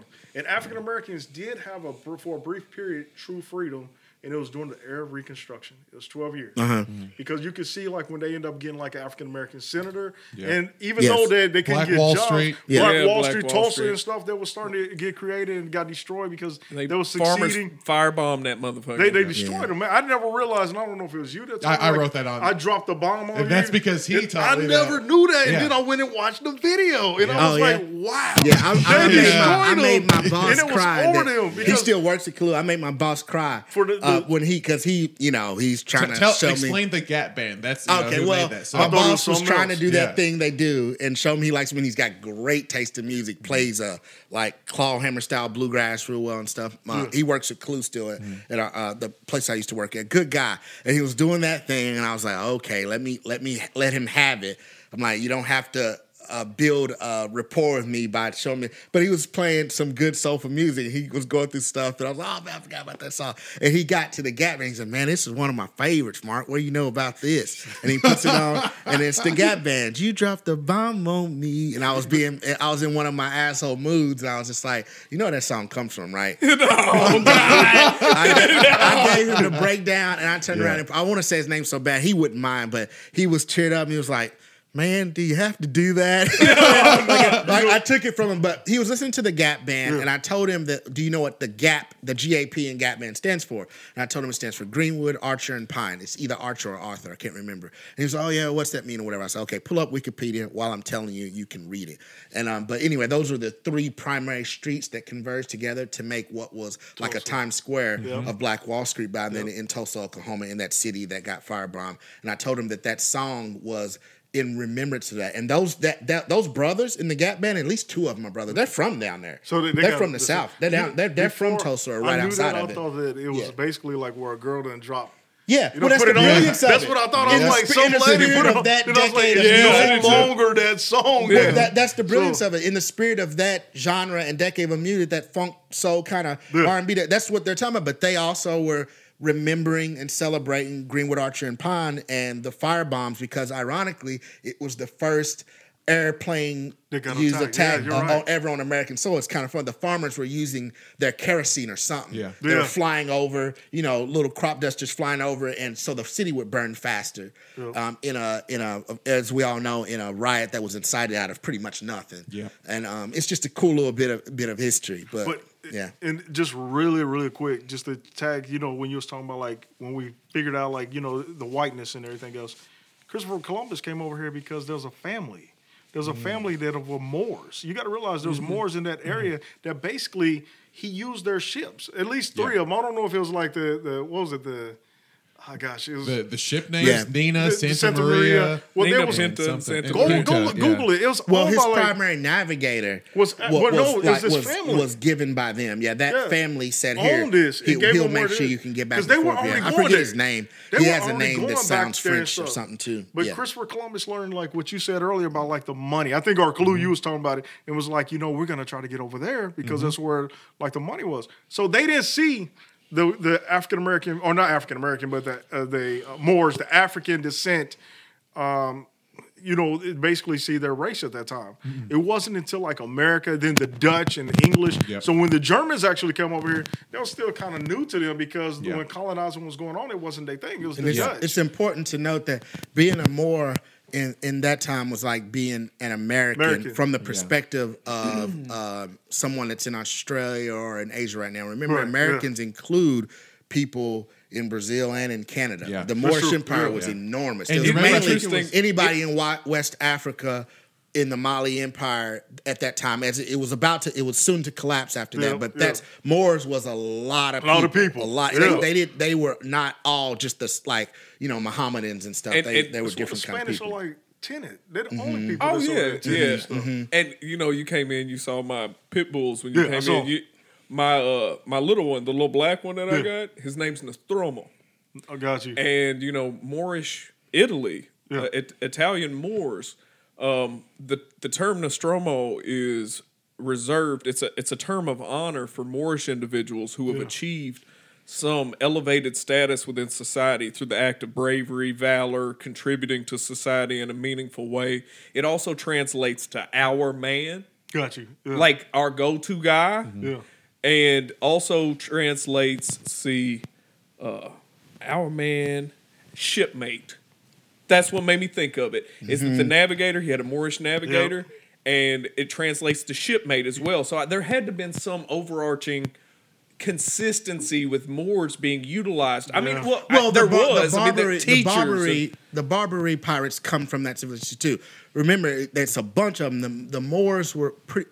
It's more like saying that it's like if you come from America, and I can pretty much guess that you're kind of a Christian, probably a Baptist or whatever the other super popular one is, Protestant, whatever. It was kind of like that. The progenitors of Moorish culture and lifestyle were particularly Mohammedans, particularly uh, Mali Empire descendants and stuff. But like the Mali Empire in the Western, Northwestern Africa time was enormous. Anyone living good in that area Right. would have been considered more, and you'd know it when you see him because the way Their if you were, attire. yeah, if you were seafaring or seabearing and you were doing business out in the greater world, you're gonna have to be of a certain status and you're gonna look a certain way. Just like if you go to China, you're gonna see an American businessman. You're gonna Yeah, know him with yeah. the suit and tie right away. You know, he ain't gonna be wearing a kimono. It's kind of like that. So the Moors were a lot of was anyone coming from that part of the world at the time that had that like first world status. So it was lots of different kinds of Moors. You see what I mean? Right. And those pirates, I think the, I think it's called Barbary. I can't I can't ever say it. Bar, the Barbary pirates were really really well known too. They were always up and down the west coast of Africa, into Europe, helping people get over the American back. They knew quick ways over. Like there's a current you can take that'll get Yeah, you to yeah. America much faster. They- they but you land but you land south of Florida. Like you don't land up on the American property, you land south of Florida. So you're gonna have to navigate north. So it's like you can get you over there a few weeks earlier, but you still got to make your way up north, and you need to know somebody. It's that kind of thing. They're just just conducting business on the and sea. and I think that's a decent segue Mm-hmm. into discussing um again going us touching back on uh the peopling of the new world and distribution of humans out of Africa and divergent paths and how that can influence those environmental factors influence genetic flow Thank you. Let's, let's definitely jump on genetic flow. yeah. Yes. that that influence that genetic fucking flow. Like, okay, and, and we talked about this on the previous episode. You're coming out of the cradle of civilization, uh, a place of of relative plenty when it comes to resources. The environment is not particularly fucking hostile. It's it's conducive to the proliferation of our species as we know it. Our big brains. Our big brains would not have developed if we hadn't had the resources, the the calories to to feed those big ass mm-hmm. brains. Okay, to that end, as we distributed throughout, I mean, you know, we're, we're growing. Humanity's growing. We start off as a pretty finite population in an isolated area and then proliferate. I mean, our ingenuity is what has allowed us to expand. So you have multiple paths. A lot of them are hypothetical. If you look at like cultural anthrop- anthropology and how humans uh, came out of Africa and populated certain areas, if you look at maps, there's a lot of conflicting uh, theories, uh, a lot of different hypothetical paths that could have been followed. But for the sake of this discussion, we'll talk about the one hypothetical path that came out of Africa up into Europe and from Europe into the New World. Mm-hmm. We'll also compare that to the path that ran along the coastline from Africa, along the Asian coastline, Indian Ocean, Polynesia, Australia, up into the Bering Strait area and into the New World as well, mm-hmm. right? As these individuals are, and and you got to look at it from this great macro scale. Remove the humanity element from it and almost look at us like microbes for a minute that are growing and distributing the environment as you went north from Africa became increasingly resource poor. The temperature dropped, less sunlight. So you wonder why, like these Europeans that have dark skin, like the Spanish, the Portuguese, the Italians, people in the Mediterranean, um, fundamentally during those times, individuals with that complexion, it's not going to be biologically advantageous to go into an area where you're not going to receive sunlight to the same degree. So, vi- and vitamin D deficiency was a real. I mean, it's a real problem today. People don't realize they don't Yeah, get enough vitamin D. Back then, people were dying of that shit. You know. So, if we talk about uh, what I would imagine is Paleolithic, post Paleolithic humanity distributing up into uh, Europe, Europe, it's getting progressively more hostile. Uh, there are a lot of big, scary fucking animals that can eat you in Africa. A lot of big, scary fucking animals that can eat you up in Europe as well. Plus, everything in the environment's trying to kill you. Yep. So, and this is uncharted fucking territory. Everything's brand new. Nothing's familiar. There's nothing to hold on to. No tether. You're operating on a landmass, through a landmass. There's no coast to look at. There's no ocean to familiarize and orient yourself with. So you're having to to work your way through here and troubleshoot as you go along. EQ becomes a liability. Your emotions are a liability. The the greater the the environmental pressure, the less advantageous it is for you to sit there and feel sympathy for uh, something that's potentially food or a member of your party that's a potential liability. Mm-hmm. Resources being scarce, it has to be part of your toolkit that you out you locate resources, you collect resources, and if possible, you hoard resources for when you ain't got none. Okay, that's part of the toolkit as well. That's something that you don't have to develop if you're dealing with an environment that provides everything that you motherfucking need, mm-hmm. right? So I think it's easy. It's an easy extrapolation for us to say that it fosters a a very resilient, cunning, capable individual, but also a fierce individual. Yeah. You're carrying with you out of Africa a nomadic gene by the by, by the very virtue of the fact that you're traveling out of Africa. Any of those genes that don't settle in a particular area, like I was saying, people of uh, darker complexion settling around uh, the Mediterranean. Yep. If you don't carry that nomadic gene, you're going to just settle along the way. And as people, re, you know, they reproduce, some are going to manifest a more sedentary nature, some are going to manifest a mo- more nomadic nature, right? Yeah. So along the way, people are dropping off, finding places that are semi-suitable, and then building societies that are centered around it. Mm-hmm. And then they fine tune those societies. Yeah. They see what works, what doesn't work. But that's not where the wave is breaking. The nomadic gene is still on its way. So if you couple that nomadic gene, which I feel like is, and, and you talk about the Cronus complex, but for the sake of what we're saying now, we'll talk about a single nomadic gene that, that compels the individual to go explore and, and tread new paths. You couple that with a predisposition or a gene that's related to um, having lower EQ, higher IQ, and resource hoarding, Yeah. and it, it it makes for a human that is incredibly capable, successful, and and can acclimate Dangerous. itself dangerous, Man, yes. dangerous, predatory in Yeah. nature, and and that this I think gives us an out. That we're mm. not scrutinizing white people. We're No. not scrutinizing white No. people. We're not at all. Right. Because because if you look at Europe, mm-hmm. Europe overwhelmingly, you know, people have settled in, in specific areas and they tend to be pretty old and pretty laid back cultures. They tend to be more socialistic. Well, the Uh, Irish are ancient. The Irish were been up Oh, there yeah. longer than the Britons. They don't yeah, they were exhibit that tribal as behavior. hell. Yeah, they Yeah, don't. yeah. They were they they are said to make it up there. Sorry to interrupt you, but it's a very good point. They were said to have made it up there during the during the first out of Africa one, the one that wasn't successful. Anthropologists say it's that second one where we blew up and made it all over the planet. But that first egress out of Africa before it was blocked by practically solid ice.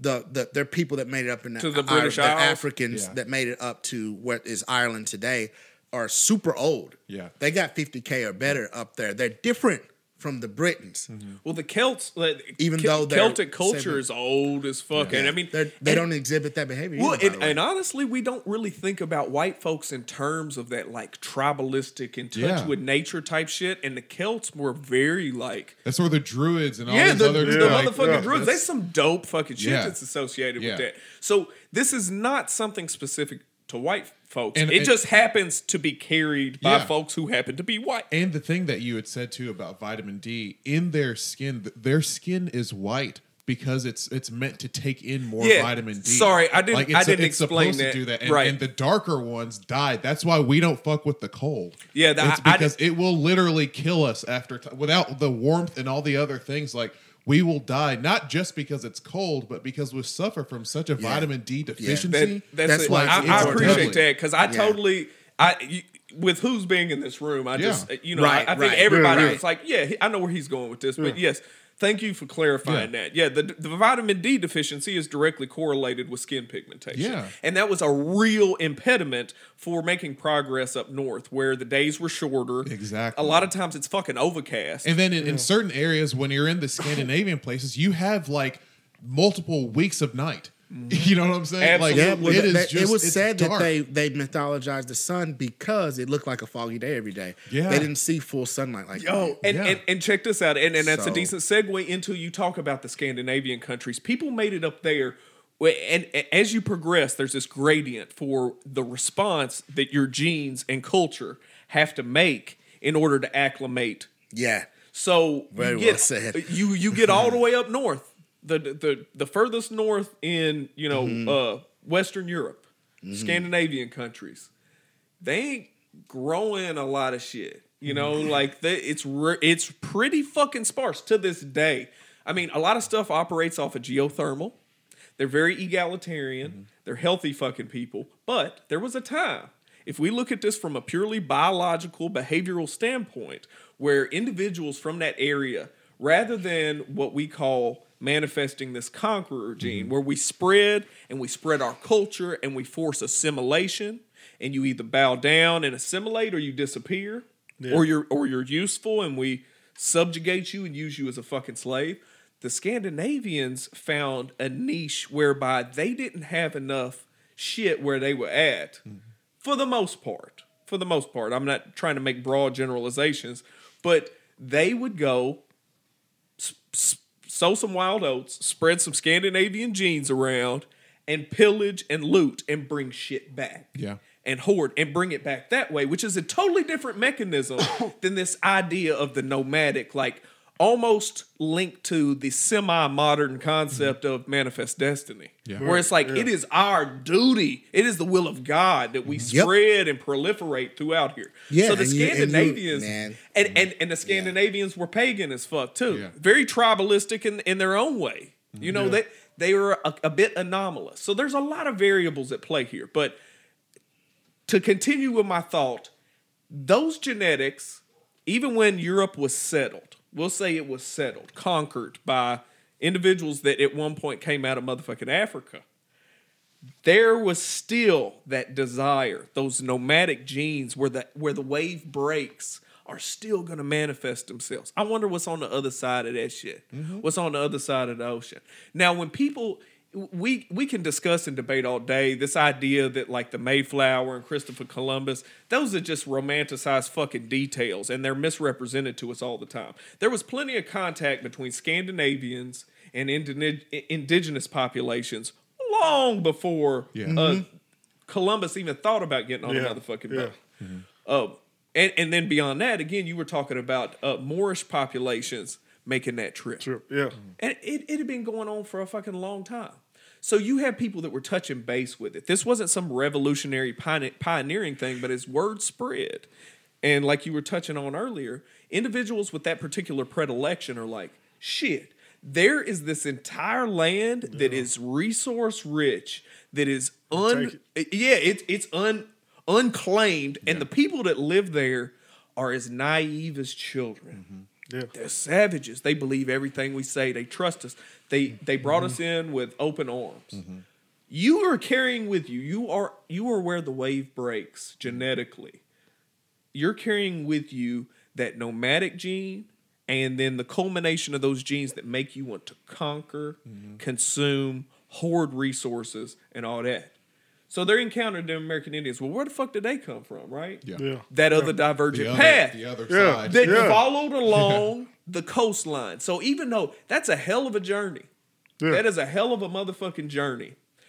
But all along that coastline, there's not the same competition for resources. Mm-hmm.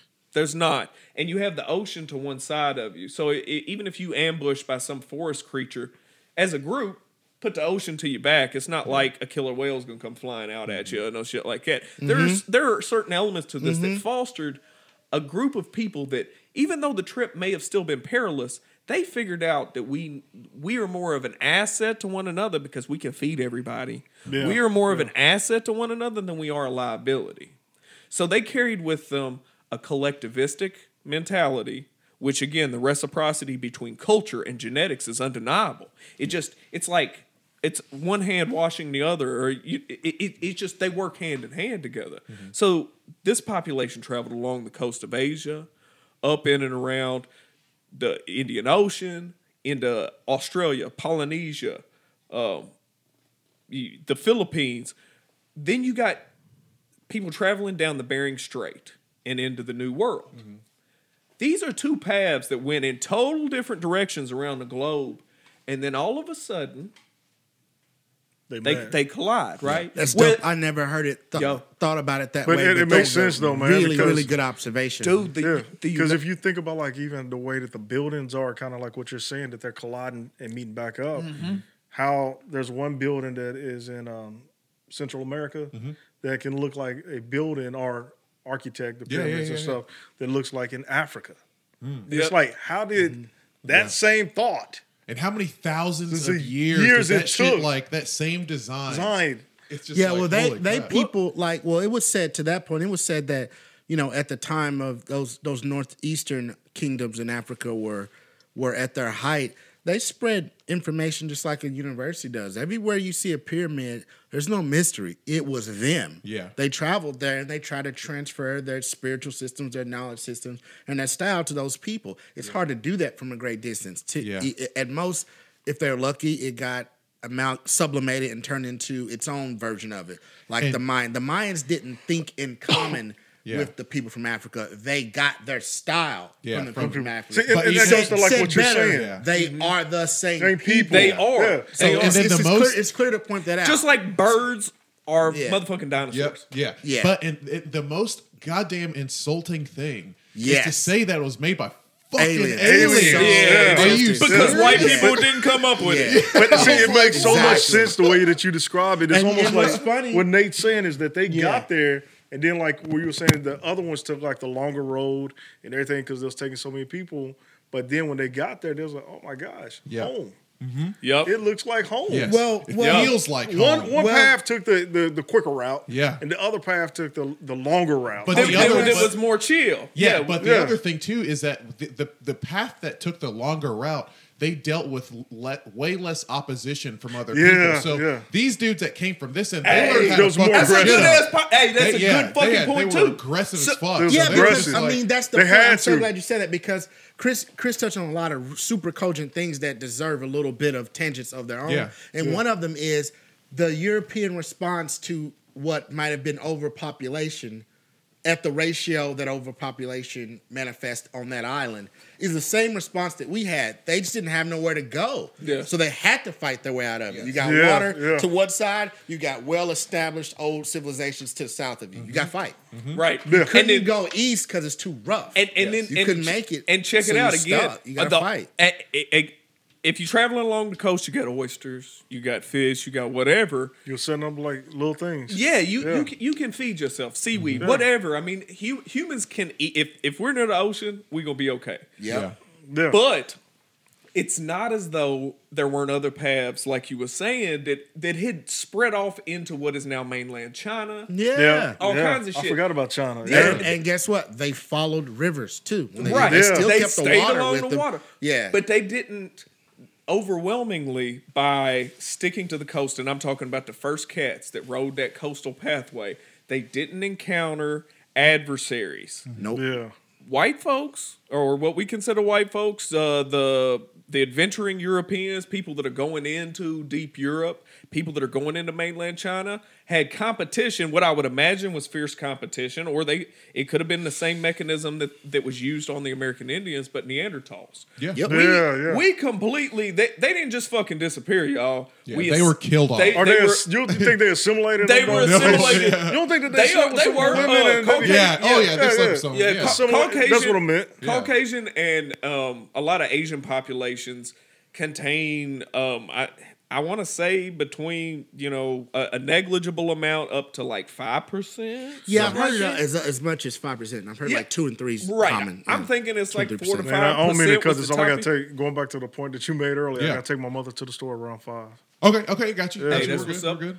But uh, they they they took the the scenic route. Yeah, went along that pathway, if they encountered adversity, that adversity, it was better to have somebody there that had your back. Yep. Because there was plenty of people to feed. Right? that's why they took care of each other though, because they Colle- was like why the collectivism was their bread made- and butter. Yes. That was they saw like being together as strength. Absolutely. Yeah. We're- even if they were different, even, Exactly. even though they had different like that's what what that goes to the thing that you said why You who? Kentucky was never uh, Mark why Kentucky was never settled by a certain group of Indian people is because they all Yeah. knew they all came from different areas and they were like this place is too rich, Rich. for resources. Yeah, Let's and that just work that's an together and extreme. not- Like that's an example of, uh, I guess, egalitarianism or collectivism of of people that have been doing egalitarian or collectivism for a long time already. Yeah. Yeah. Remember, these would have been if we're going to assume that they're the Native American Indians, mm-hmm. they came all the way from the Bering Straits, so mm-hmm. they've been on that yeah. tip for a long time.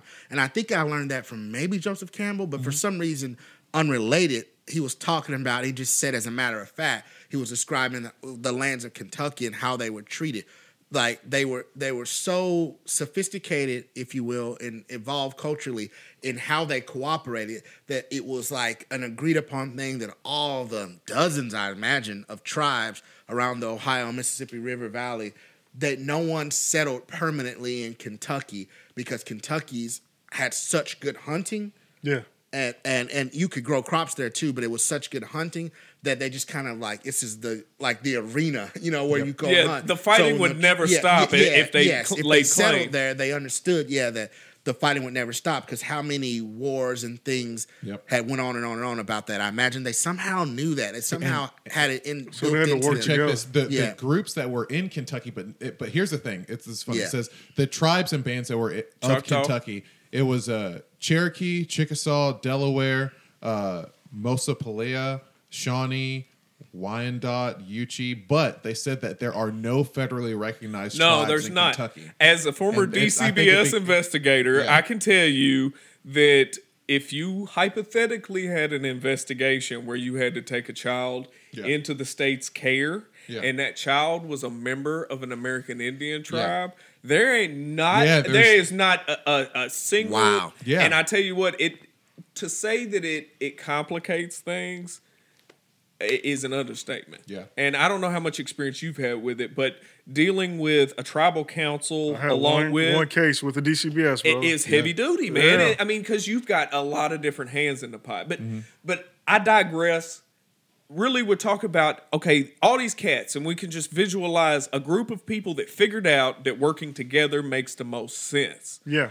Um, So do you think I guess those the the Native Americans that was here, there was the one that was the collective Africans that came? yeah, yeah, Yes. yeah. 'Cause- I think Yes, they, they took the absolutely. coastal Spread out. path, right? Yeah. I got you. And then it was like, Yeah. we got to be, we got to work this together instead Yes. of fighting over it and stuff. Yeah. and they took they took that that one path along the coast up in and down the Bering Strait into the United States, right? Yes. And then they began to populate it in a way that is very different than the way Europe was populated. And again, Right. there was plenty of warring between tribes and Right. shit like that, but um, it's and, and- and again, there a lot of their history's been goddamn erased. Yeah. So it, Yeah. it's it's hard to speculate.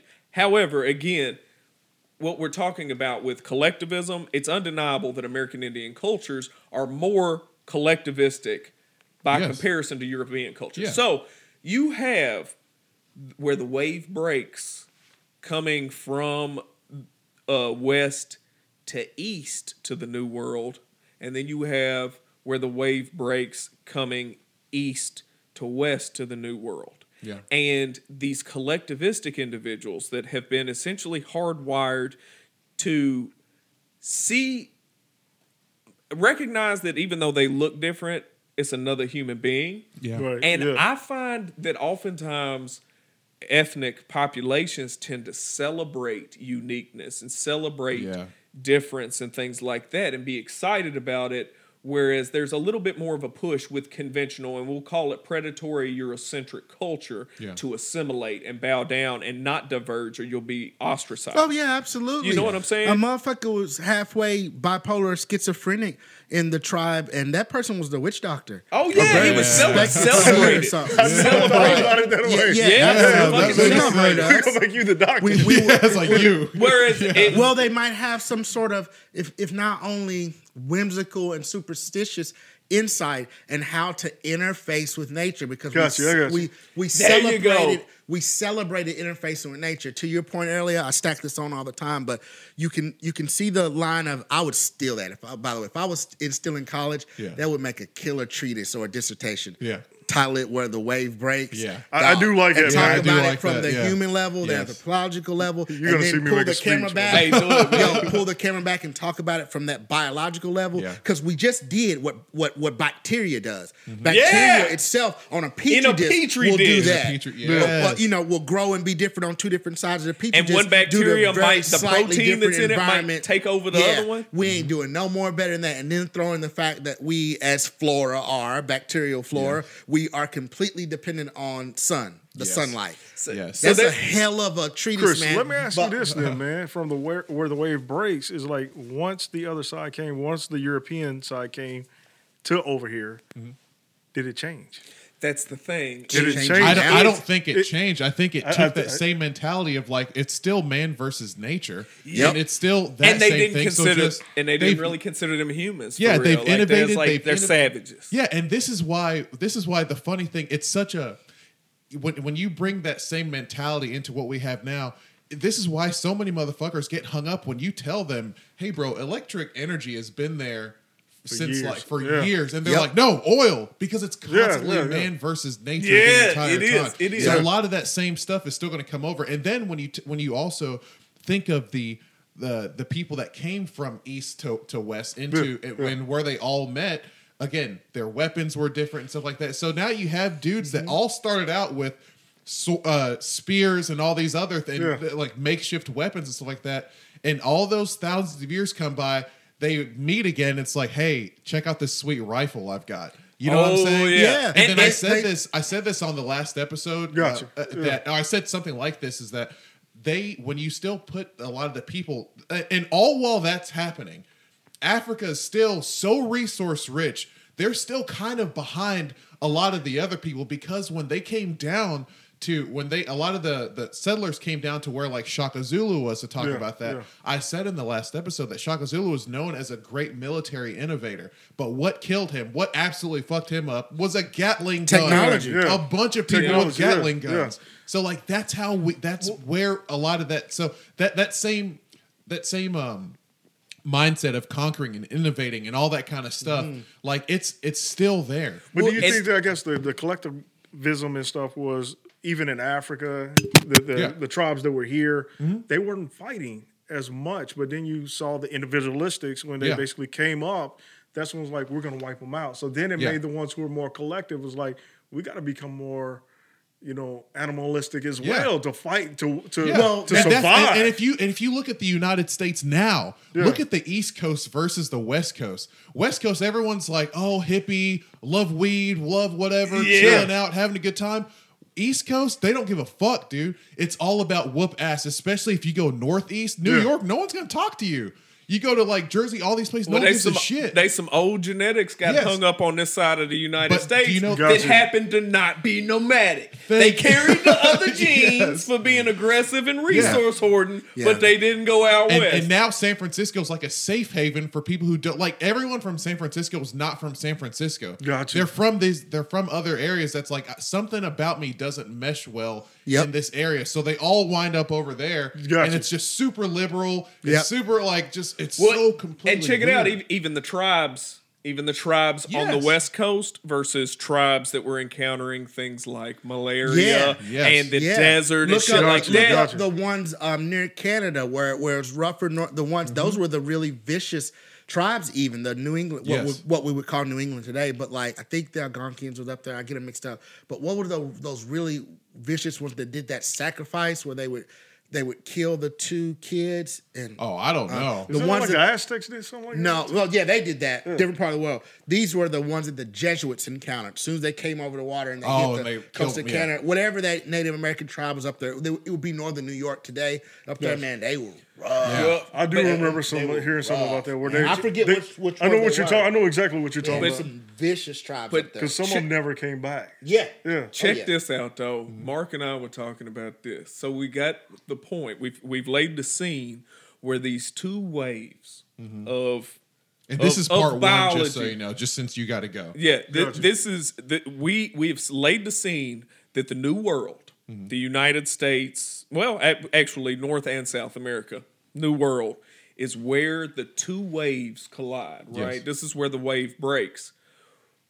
Due to the fact, again, you were talking about military advancements like uh, warfare, armor, weaponry, all of that kind of stuff, was a direct product of hostilities amongst an already um, hyper diligent, I guess you would say, subgroup of individuals, which it, it, it, forced even greater propensities to make scientific strides or technological strides that would help facilitate greater resource hoarding or power, mm-hmm. right? Mm-hmm. Whenever they encountered the American Indians who did had no need to. Yeah. And again, we've talked about it I got a question as soon as you get done. and, and and you know we've even joked like with the Bill Burr stand up like he, his wife is black and he's like white and redheaded yeah, and they were Yeah, watching the. Elvis Presley documentary and Yeah. stuff and he says all this inappropriate shit or semi inappropriate shit and says something about uh what was it airplanes and that white people invented airplanes and him and his wife uh she looked at him like got all pissed off and he was like now hold on before you say anything Yeah. i am 100% certain that given uh, the time and opportunity and context 100% black folks would have and would have been able to come up with an airplane on their own however the music would have suffered The music would have suffered. Brilliant. but but that's the thing is the American man. Indians got had no, there is no b- biological impetus Yeah. to create that thing. Like you said that uh, a combustion engine, a microprocessor, does not naturally come out of the Yeah. minds Yes. of a lot of the Yeah, groups we I wrote a paper about. in college a few a few years ago uh, when I went back to grab a networking degree, like 2014 or something. Mm-hmm.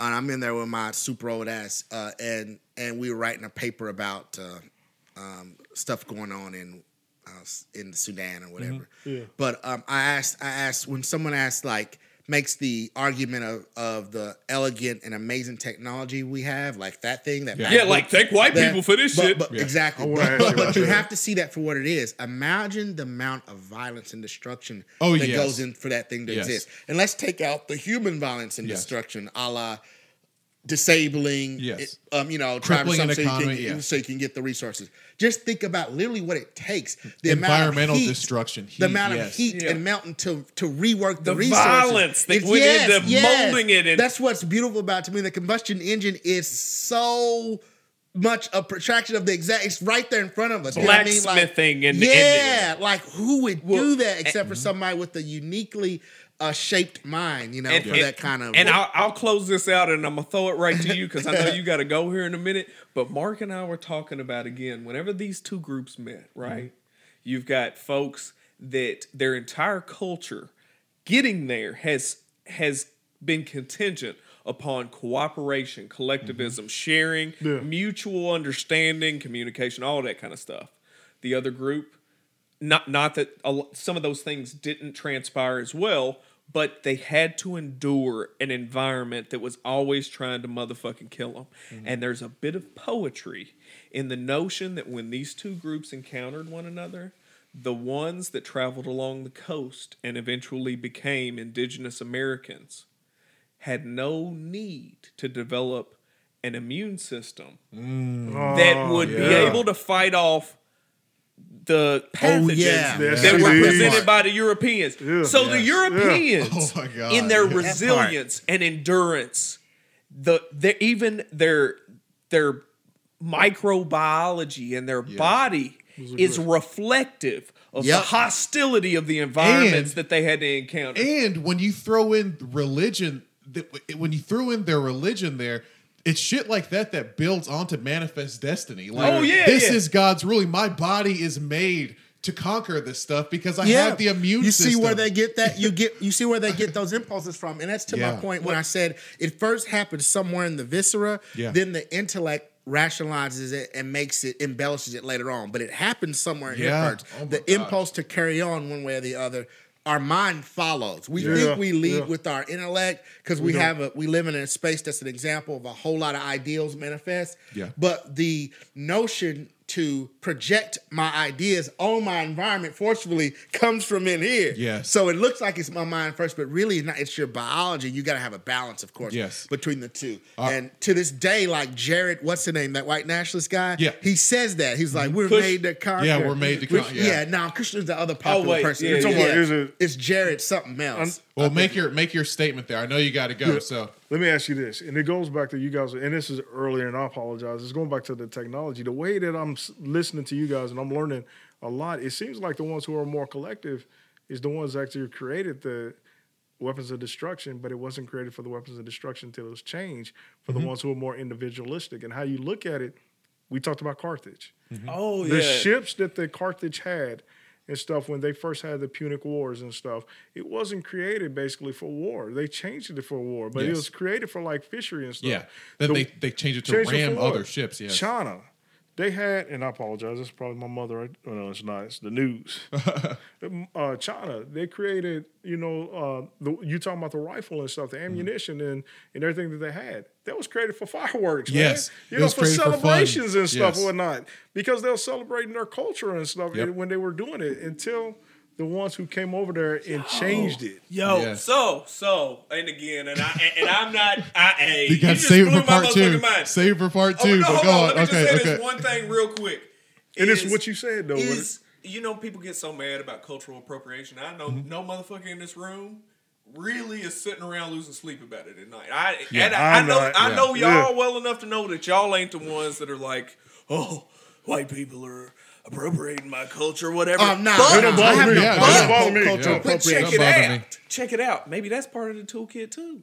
let Really? somebody else let somebody else do the fucking work. Slide in there, take it, repurpose it. Hey man, some of the guys who who whose um, thought and contributions I follow say that's one of the most impressive things that the Europeans have done since conquering the world is how they take stuff and make it their own because they don't have time. And their original contributions to the planet, uh, we're all well aware of. But but they but the best things they've done, they just took it and reworked Like a it like and like a bear pelt, and like throwing a yeah, fucking bear pelt over you. Yeah. destroy the the progenitors of it. All right, guys, we're on. We have this is a fantastic side wanna part. I knew part that two, we man, were. 'cause I yes. see where you guys oh yeah, go yeah, it. yeah. We'll we'll definitely be going for part two. Tag and me for- to to to have this kind of discussion. I knew that it would take multiple, multiple sessions to be able to go into this, as as is typical. And we need a white fashion. dude at some point, or Yeah. uh, or a white woman, or both, Yes. or whatever. But I mean, you know, We need a white person to come and talk, and that's and- not going to be afraid. And hopefully you realize that in this discussion, we're not making anyone out to be any sort of. No. We've all understood that we come from the same spot. Yep. So in this discussion, there is no what we're we're looking at each other as organisms and just trying to figure out like how did this how did Yep. we get to this point? So you should not, if you've really listened to what we're talking about, you should not come in here as a white person and feel threatened or anything like that. Because at this point, I'm looking at everyone in here as organisms. Like we all just came at different, like we're all just here. We arrived different spots. and It's just- science doesn't care about your feelings. it doesn't give a shit about your feelings. It really doesn't. And so I, I'm like, I'm so amped and so excited. Okay, let, us get some shameless shout outs out. All right. Well, uh, first and foremost, we've got to give a shameless shout out to our boy uh, Tyler Young Yes. at Grade Eight Performance. Um, he's rocking and rolling, still Yep. doing an exceptional job. He's got you dialed in on Yep. programming, Yep, is my how- understanding. part of part of his training is how I was able to get the courage and Look, everything. Kalu set a PR in bench Yeah, press earlier today 405 for 405 pounds, and I will say Kalu has a narrow grip on bench press, which makes it even more impressive. So, you. good job on that shit. And again, shout out to Tyler Young at Grade Eight Performance. I want to give a shout out to Josh Biggs at Fuel Nutrition. Ryan Hines, CEO Oxology Lab. Yeah. he's a good person to talk about this stuff. He is. He, does he won't be afraid to talk Yeah, about he this shit. afraid. But uh, yeah, go check out Fuel Nutrition. Pick up uh, some of uh, Ryan's products. Mm-hmm. He's got compounds one, two, and 3 and then he, I, I think he came out with a fat burner not Yeah, too long yeah, ago, he right? did, As he well. But yeah, just slide in there if you are interested. And you, I think anybody that's listened to this podcast or knows me at all knows how fucking ridiculous I am about food. Mm-hmm. The most exceptional meal prep option outside of you doing it yourself. Yeah, you can yeah. step in there That's and and for the money, down. step in there. Fuel Nutrition has got you covered on something delicious. There's a big old swole man with uh, an apron in the back. fucking heart on the planet. Yeah, in the back, just serving up delicious food to nourish your what, do- muscles. what do you do? Go there to get your meal prep for the week? only, Yeah. only you can you can get them all for the week, but like if I if I just need one, then I know it has to have this many grams of protein, this many carbs, this many fats. It's all on the label for you, and it's delicious. What? And he prepares it fresh for you? Hell yeah. they prepare fresh, and then that day, like it might be in the refrigerator, but you just This throw is it in. someone's business? Yeah. In this town? Yes. Yeah. That's See, an amazing It's, it's in uh, Exactly. Buckhead Square. Yeah, yeah. So y'all go check it out. It's for everyone or for or It- people that are concerned with nutrition and stuff like that. Any- it's for everybody. The meals are Oh, exceptional, and again, like I great said, you the it meals are worth eating on their own, even if you it, aren't trying to be real rigid. Yeah. But it makes so you can go in there and say, I need 1,100 calories. Well, I mean, you would you would look at the you would kind of know your macros. macros or your Yeah. you talk about your macros in there. Once you Oh. figure that, out, and they, Oh, they okay. they'll help you figure that stuff out.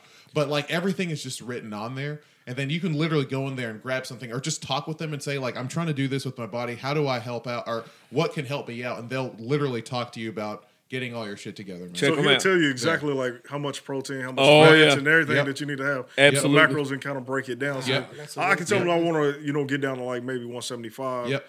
He can basically be like, "This is what you need to do." Yep. Yeah. Yep. Him Gotcha. and Bartley Weaver can do that. So yeah. Gotcha, so sh- gotcha. again, Yeah, sh- shout out shameless to shout out to Bartley Bartley Weaver.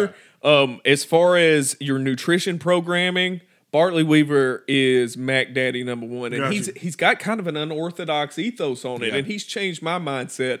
Whereas I, I used to operate on a twenty four hour schedule as far as calories, now I work on about three four days. Mm-hmm. Like if I cram and get You know, Thousands- that's really That's really better. It makes Four more sense gives you more room to biologically. get it. Yeah. because we were Yeah. bu- we were boom or bust as a species coming up. Like we were never like our our digestive systems are having to adjust to being on an eating schedule where we're like, okay, breakfast, lunch, and dinner. You know? And we never mm-hmm. had breakfast in the back in the day. No, man. we we had to go Yeah. and fight some shit, Yeah. then eat, and then and then probably sleep for two days. Yeah. Yeah. Wow. I never thought about three days as well, though, man. Yeah, Yeah. but Just it, you know, if, yeah, break it down yeah. that way. if Yeah. he if he's got the time, if he's got the the space on his workload, Bartley Weaver, exceptional human being in general, mm-hmm. but exceptional when it comes to dialing in your macros. Yeah. Just as good as Tyler is when Yep. it comes to physical preparedness mm-hmm. across the board.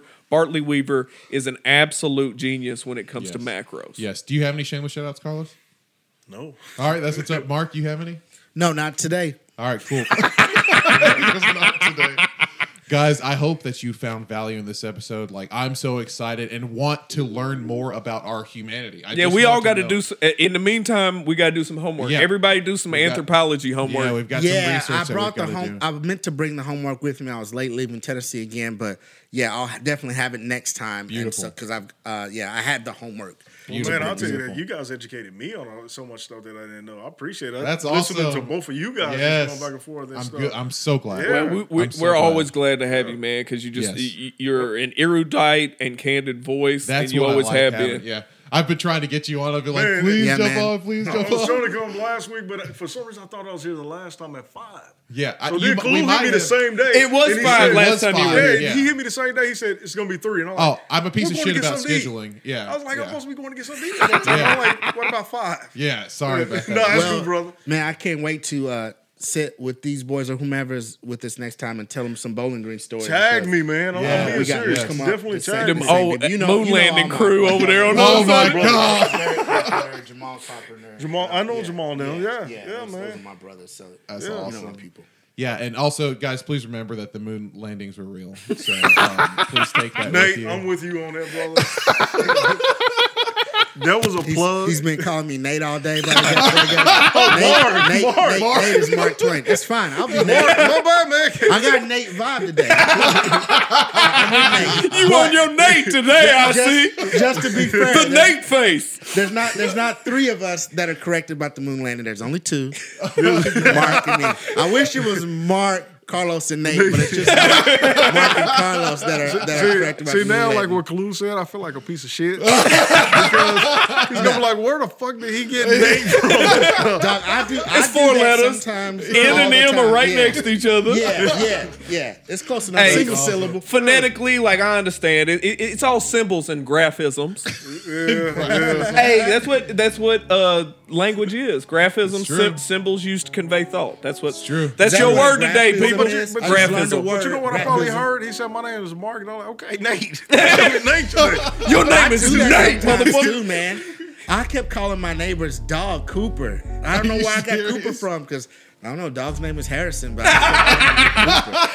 kept calling him Cooper. the real fucked up part about it is Yeah. like, you keep going with it because they never correct Yeah, you the first yeah. time. No, You know, he's like, I, I don't want to interrupt the flow of the Yeah. thought right now. Oh, That's, got right, you, that's, got that's right. But Got you. and you were so good to uh to make references when you talk to I'm an asshole. I keep doing that to Kalu. Yeah. But I'm learning from listening back a little bit Yeah. that for the listener that you be like, and that's what you said, they need to know who that pronoun is. You know what I mean? Yeah, it helps yeah. the listener. So sometimes I try to Yep. I was so glad that you were saying a noun. Yeah. I was like, it didn't matter as long as they know he's Yeah. talking to Yep. you know. People You know what I gonna be like, who the hell's Nate? All right, guys. Once again, you guys know where to follow us. That's at this Illumis. Uh, that's T H E S A L U M I S T. Hit us up on Instagram, Facebook. Go to the website www.thesalumist.com. If you want to just hear the episodes on there, uh, hit slash podcast or click the link that says listen. We're still doing our uh, drive for donations, and you guys have been fantastic about that. Oh yeah, get Um, it, get in my inbox, yes, Chris yes. Kilborn. Get in my inbox on uh, Facebook if you want to contribute some socks, Yep. some gloves, some hand warmers, whatever. Yep. Um, you are more than welcome to come by uh, my office Mm-hmm. and just drop them off up front, even if I'm not there, or get in my inbox, like I said, and let me know, and I can come to where you're at. Absolutely. But we need them. We need them. We need them, Yes. and then uh, we'll make sure they get in the right hands. www.thesalumist.com slash deck the halls. So again, we're going to be doing some cool shit for the holiday season. And uh, we're we'd love to have all of you guys a part of it. So thank you all for your time and, And then attention. again, thank Do what? thank both. of- I, I just Yes, yes. Thank you both. I mean, For- Mark, for- Mark is uh, he's, he's for squad facilitating now, this so- shit. Yeah, Mark, Yeah. Mark is Mark is- officially yeah. like the third man on the podcast. Yeah, but man, I, Carlos, I can't tell you how much I appreciate Seriously. you. Man, your, anytime, your, brother. your calm descent too. Even if, Yeah. if somebody makes something sound Gucci, if you're like, hmm, let me. Let me disagree with you politely. I It like is the that. Most was like, suave-ass crap. shit that I've ever seen. Yeah, man. Thank you. Yeah, Yeah, much needed. All right, guys, we're out of here. Enjoy your week. Whip all the ass, and we will see you all next week. Peace.